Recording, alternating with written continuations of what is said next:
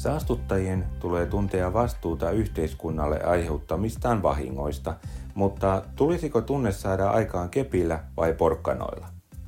Ilmastonmuutoksen ja ympäristövahinkojen torjunnassa tarvittavat väistämättömät, mutta välttämättömät kustannukset ja uhraukset aiheuttavat lukuisia ongelmia yhteiskunnalle. Yksi ongelmista on oikeudenmukaisuus ja reiluus. Pitäisikö yhteiskunnan maksaa muutamien suurten saastuttajien aiheuttaman sotkun siivoamisesta? Saastuttajien, jotka usein saavat merkittävää hyötyä ympäristön kannalta epäsuotuisista toimistaan.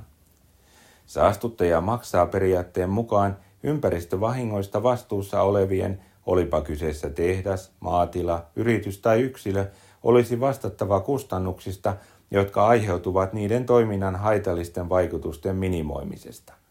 Olipa kyseessä vesiyhtiö, joka laskee jätevettä mereen, maanteiden kuljetusyritys, jonka kalusto koostuu yksinomaan dieselautoista, tehdas, joka päästää hiilidioksidia ja hiukkasia ilmaan, tai jopa yritysjohtaja, joka vaatii henkilöstöä lentämään kokouksiin ympäri maailmaa.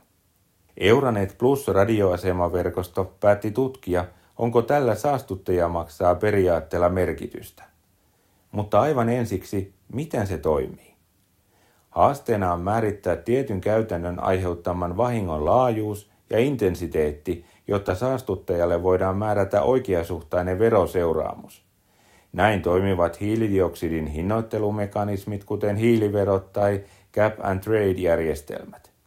Niiden tavoitteena on vähentää kasvihuonekaasupäästöjä asettamalla hinta hiilidioksidipäästöille ja kannustamalla näin yrityksiä siirtymään puhtaampiin energialähteisiin ja teknologioihin. Kun saastuttajat saatetaan verotuksen avulla vastuuseen aiheuttamistaan ympäristöhaitoista, luodaan samalla välillinen taloudellinen kannustin kestävämpien käytäntöjen ja puhtaampien tekniikoiden käyttöönotolle.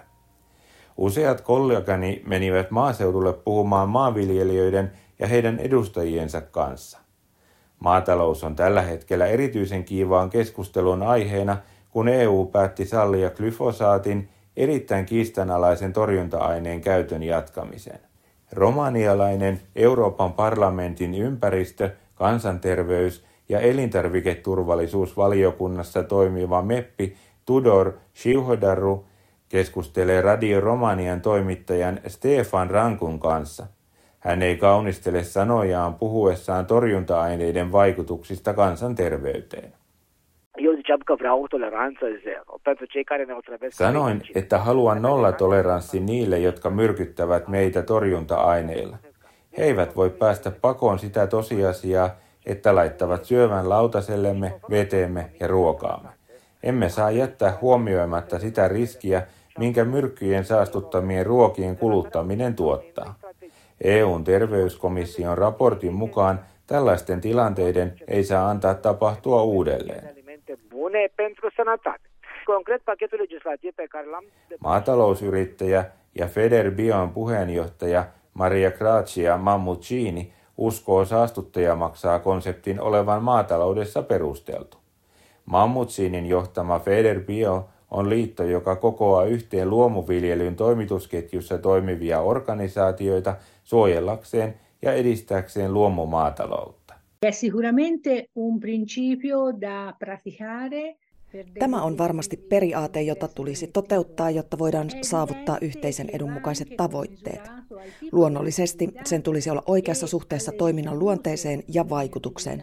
Sanon tämän, koska maataloudessa ollaan aina tekemisissä luonnon kanssa ja ratkaisut, edes tuotantosykli, eivät ole täysin maanviljelijöiden hallinnassa. Hyvin usein jopa viljelijöiden oikein suorittamat toimet, kuten kemiallisten tuotteiden käyttö kasvien suojelemiseksi, johtavat kuitenkin ympäristön saastuttamiseen. Yritän sanoa, että ei ole tahallista halua saastuttaa tuotantokustannuksen alentamiseksi tai muuta vastaavaa. Kyseessä on yksinkertaisesti seuraus toiminnasta. Saastuttaja vastaa. Periaatetta olisikin sovellettava tämän mielessä. Periaate soveltuu kuitenkin myös maataloudelle c'è una volontà di inquinare per superare, diciamo... Kertoo Radio 24 toimittajalle Giulia Canicharolle, että Italiassa on paljon ristiriitoja ja byrokratiaa. Se tarkoittaa usein sitä, että ne, jotka eivät saastuta, kohtaavat suurempia esteitä kuin saastuttajat.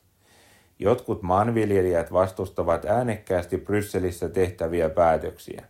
Yksi heistä on Marius Kaktus, Liettuan maanviljelijöiden liiton varapuheenjohtaja. Kaktus korostaa, että vaade yhä ympäristöystävällisempien ratkaisujen käyttöönotosta asettaa kovia paineita jo ennestään vaikeuksissa oleville maanviljelijöille. Se voi viime kädessä pakottaa monet maatilat lopettamaan toimintansa. Hän keskustelee Chini Radiasia edustavan Dominika Kolbergeitin kanssa. Haluamme vähentää saastumista, mutta kun painostamme maanviljelijöitä ekologian ja ympäristönsuojelun suhteen, he saattavat nähdä, etteivät he pysty selviytymään ja luopuvat karjastaan. Ei ole hyvä, jos joudumme ostamaan maitomme Puolasta tai muualta. Ja nyt ostamme suurimman osan sianlihastamme ulkomailta, joten näin voi käydä. Maataloutta alana ei saisi paineistaa, vaan siitä tulisi säännellä niin, että kestävä ja ympäristöystävällinen toiminta mahdollistaisi myös kannattavan liiketoiminnan. PK-yrityksistä, maanviljelijöistä, kuluttajista ja tutkijoista koostuvan foorumin DB Organicsin syyskuussa julkaisema tutkimus sanoo, että EUn suunnitelmat vähentää torjunta-aineiden käyttöä, suojella maaperää ja ennallistaa luontoa ovat sekä saavutettavissa että tarpeellisia. Foorumi kehottaa EUn päättäjiä kehittämään luomuviljelyä edelleen sen sijaan, että suosittaisiin sadon maksimoimista mihin hintaan hyvänsä. Mutta pitäisikö muutos saada aikaan keppiä vai porkkanaa käyttäen? Professori ja Slovenian kestävän kehityksen säätiön Umanoteran projektipäällikkö tohtori Joonas Sonnenschein sanoo Mateja Arnusin haastattelussa RTV Sloveniassa, että hän suhtautuu epäilevästi saasteveroihin, mutta kannattaa kovia toimenpiteitä. Lihan tuotannon ympäristöjalanjälki, vaikkapa naudanlihan, on valtava, mutta sen sijaan, että verottaisimme sitä, tuemme nyt voimakkaasti karjan kasvatusta. Toinen esimerkki ovat muovihiukkaset, erilaiset kemikaalit, joita löytyy joka kolkasta planeetaltamme korkeimman vuoren huipulta vastasyntyneiden vauvojen vereen. Muovit ja muut haitalliset kemikaalit ovat silti erittäin halpoja. Suhtaudun kuitenkin skeptisesti siihen, että verosta olisi tällä alalla minkäänlaista hyötyä. Edistäisi muita ratkaisuja, kuten teimme hehkulamppujen ja sähköautojen kanssa. Tarvitsemme tiukkaa sääntelyä tai ehkä jopa kieltoja, kuten näillä aloilla on osoitettu. Valaistuksemme ei ole nyt huonompi kuin ennen, sähköautotkaan eivät ole huonompia. Olen vakuuttunut, että meille olisi hyväksi elää vähemmällä muovi- ja lihamäärällä. Saksalainen IT-yrittäjä Marian Schulz puolustaa positiivisempaa lähestymistä keskustellessaan AMS-televisioyhtiön kollegamme Siinan kanssa. Unternehmen zahlen ja schon für CO2-Zertifikate. Ehkä tässä tarvitaan täydellinen uudelleenarviointi. Miksei palkita yrityksiä, jotka osoittavat erityistä sitoutumista ympäristöön, jotka kehittävät erityistoimenpiteitä ja muuttavat yrityksensä toimintaa parempaan suuntaan, tai jotka kehittävät uusia tuotteita, jotka todella suojelevat ympäristöä.